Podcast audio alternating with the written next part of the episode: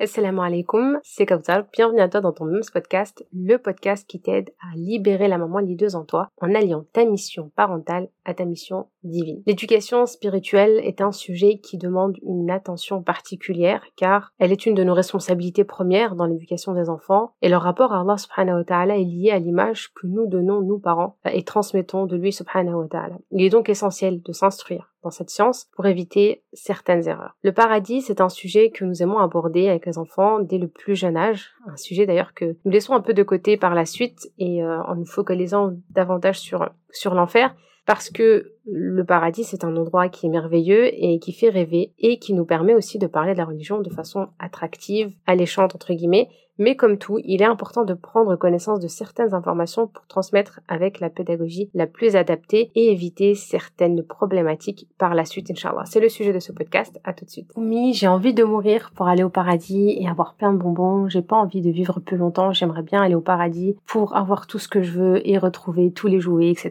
etc. Ce sont des phrases qui reviennent très souvent et qui mettent euh, beaucoup de mamans en difficulté, de parents en général en, en difficulté et qui regrettent en fait et qui ne savent pas comment recorriger ça et comment donner envie en fait à l'enfant de vouloir oui aller au paradis, mais le laisser quand même apprécier et ne pas avoir des désirs de mettre fin à sa vie euh, pour pouvoir retrouver ce paradis. Eh bien, c'est vraiment là encore une fois qu'on voit le, fait que la pédagogie et la façon de transmettre la connaissance et notamment ici l'éducation spirituelle est très importante car elle peut très vite nous mettre en difficulté euh, après avoir abordé des sujets tels que le paradis. Alors, ces constats nous prouvent que la façon de transmettre la connaissance, l'éducation spirituelle ou les connaissances religieuses en général et particulièrement aujourd'hui le fait de présenter le paradis aux enfants contient énormément d'erreurs. Alors il y a des failles en termes de pédagogie dans la façon de transmettre, comme je vous ai dit, il y a aussi des failles et des erreurs par rapport à notre croyance, à notre aqidah. Pourquoi? Dans la pédagogie, c'est que il va falloir prendre en compte que avant l'âge de 6 ans par exemple, les enfants ont une notion, des notions qui sont encore très très très abstraites et difficiles pour eux de voir le côté concret des choses et de concrétiser des, ben, des notions qui sont en réalité abstraite que même nous, en tant qu'adultes, nous ne pouvons pas encore maîtriser, ni même imaginer. Et je vous dirai justement le hadith du prophète sallam qui nous prouve cela. Donc il est important de se dire et de ne pas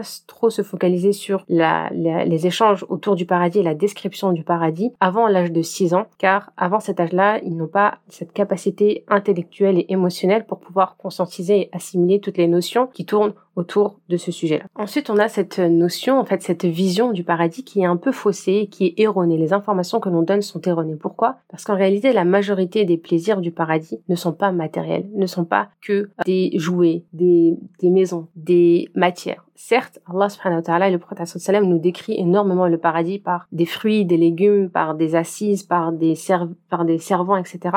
mais il est important de se rappeler que il faut retrouver cet équilibre dans notre transmission, mais aussi dans notre façon de croire et d'attendre et d'espérer le paradis, inshallah. C'est qu'il y a aussi un gros bagage et euh, une énorme euh, attente en termes de, de ressenti, d'émotion et de partage et de rencontre au paradis. Donc il y a des choses qui sont loin de, de, de, de ce qui est matériel et qui sont immatérielles, qui ne sont pas palpables, qui ne sont pas mesurables, mais qui se vivent et qui se ressentent tant dans le ressenti, dans le cœur, dans les émotions que dans l'âme. Donc la plus belle des choses qui est aussi importante et qu'on devrait aussi vraiment se mémoriser, c'est que ce qu'on espère le plus lorsqu'on pense au paradis, c'est la rencontre d'Allah subhanahu wa ta'ala et de voir Allah subhanahu wa ta'ala et de voir ce voile qui se retire et faire partie de ceux qui pourront, inshallah, voir Allah subhanahu wa ta'ala. Donc parler avec un équilibre euh, quand on aborde le sujet de la, du paradis est très important. Un plaisir entre parler d'un équilibre, c'est-à-dire les plaisirs mondains et qui sont donc matériels, mais aussi les plaisirs qui sont loin de tout ça et qui sont différents et qui ne peuvent se vivre que au paradis. Par exemple, les rencontres qui vont se faire au paradis, tous ces prophètes dont on parle depuis leur plus jeune âge,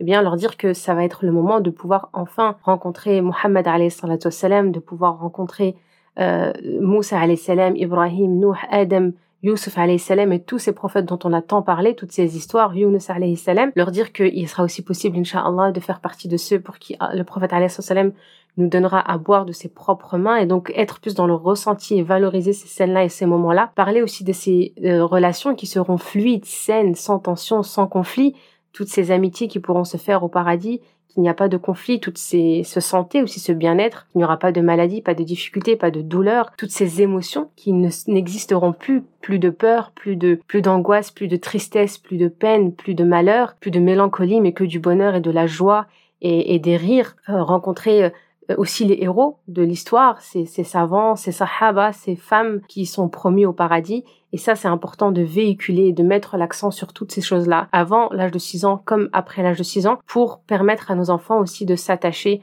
à des choses qui sont difficilement vivables aujourd'hui et espérer du coup rencontrer ces personnes-là et rencontrer Allah subhanahu wa ta'ala en étant dans l'action et en faisant en sorte d'agir tout au long de leur vie, inshallah, pour pouvoir mériter ces places et cette place-là au paradis, inshallah. Alors ceci nous amène aussi à un autre constat, c'est de se dire est-ce que toi en tant que maman, lorsque tu cherches, quand tu enquêtes de sérénité, de quiétude, d'apaisement, de joie, de bonheur, est-ce que tu vas chercher, euh, est-ce que tu vas combler ce besoin-là à travers du matériel, en t'achetant quelque chose, en achetant aussi des choses à tes enfants lorsque tu veux partager avec eux un bon moment? Est-ce que tu es focus et focalisé seulement sur tout ce qui est achat de matériel pour pouvoir créer ce moment de plaisir et de partage et de bonheur? Ou est-ce que tu peux aussi te ressourcer ou est-ce que tu penses à te ressourcer et à retrouver ces émotions et, vivre ces ressentis-là d'apaisement et de sérénité en partageant tout simplement des moments en famille, en étant dans l'échange avec d'autres personnes, en étant en interaction avec des personnes, en étant dans le don de soi et aussi en recevant des choses de la part d'autres personnes. Est-ce que vraiment ça te procure toi d'abord du plaisir en tant que maman? Et par la suite, si tu analyses ça et que tu essayes de t'entraîner pour pouvoir profiter clairement et sainement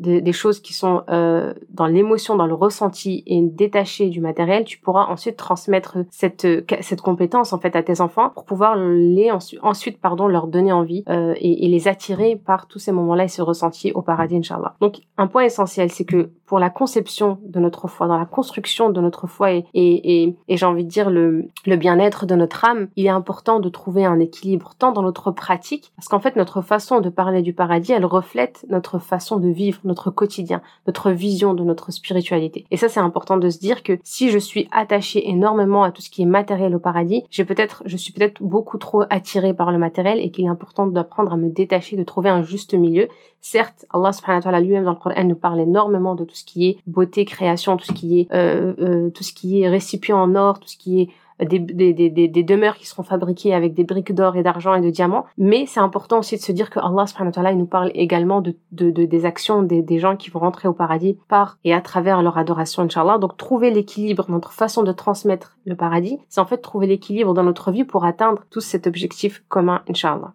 Alors ces informations que je te partage aujourd'hui, elles vont, elles sont à adapter bien évidemment, quel que soit l'âge en fait de tes enfants, jeune âge ou plus grand. Pareil pour les adolescents quand ils vont euh, commencer à rentrer dans une autre phase où eux-mêmes d'ailleurs ils sont attirés par le matériel. Là peut-être que c'est plus intéressant d'attirer les adolescents par le matériel, mais tout en leur montrant qu'il y a une responsabilité, que pour pouvoir accéder au paradis, eh bien il y a des choses à faire, il y a un travail à accomplir. Et je partage tout simplement avec toi un des hadiths parmi énormément de hadiths du prophète d'après Abu Hurairah le prophète a dit Celui qui dépense deux choses dans le sentier d'Allah sera appelé par les portes du paradis. Ô serviteur, ceci est bien. Celui qui fait partie des gens de la prière sera appelé par la porte de la prière. Celui qui fait partie des gens qui jeûnent sera appelé par la porte Ar-Rayyan et celui qui faisait partie des gens de l'aumône sera appelé par la porte de l'aumône. Abu Bakr a dit Par mon père et ma mère, Ya Rasulallah, il n'y a aucun mal pour celui qui est appelé par ces portes. Mais y a-t-il des gens qui seront appelés par toutes ces portes? Le prophète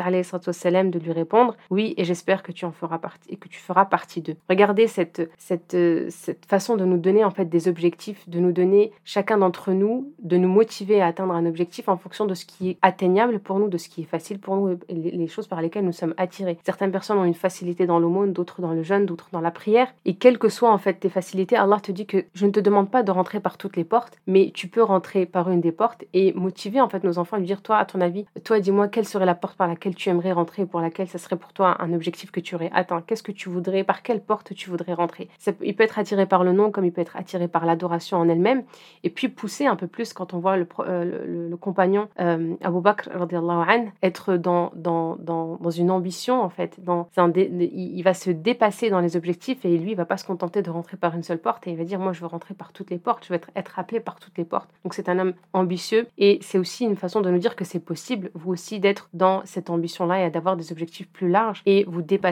Mais en même temps, ça reste très réaliste de nous dire que bah, tu peux rentrer par une porte ou deux portes ou trois portes. Et donc, partagez un peu plus ce genre de contenu avec vos enfants pour pouvoir aborder le paradis différemment. Et rappelez-vous, et je terminerai par ça, que quelle que soit la description que l'on fait du paradis, il est important de se rappeler ce hadith du prophète salam qui nous dit Allah euh, dit J'ai préparé pour mes pieux serviteurs ce qu'aucun œil n'a vu, ce qu'aucune oreille a entendu et ce qu'aucun cœur n'a jamais imaginé. Donc quelle que soit l'imagination de nos enfants, l'imagination débordante de nos enfants, se rappeler que c'est quelque chose que nous ne pouvons même pas imaginer et qui ne rentre pas dans notre capacité euh, humaine, qu'Allah ne nous a pas donné cette capacité à imaginer ce qui nous prépare et ce qui nous a réservé, Inch'Allah, au paradis. Voilà, c'est tout pour moi. N'hésitez pas, si vous avez euh, d'autres questions concernant l'éducation spirituelle, je me ferai, Inch'Allah, un plaisir de partager avec vous ce contenu. Rappelez-vous que vous pouvez toujours réserver un appel diagnostic pour mettre à plat votre parentalité et voir ce qui fonctionne et fonctionne moins bien, Inch'Allah, et proposer par la suite mon accompagnement, même Sizeberg. Je vous dis à très bientôt, Inch'Allah. Vous Mubaraka. Wassalamu alaikum wa rahmatullahi ta'ala wa.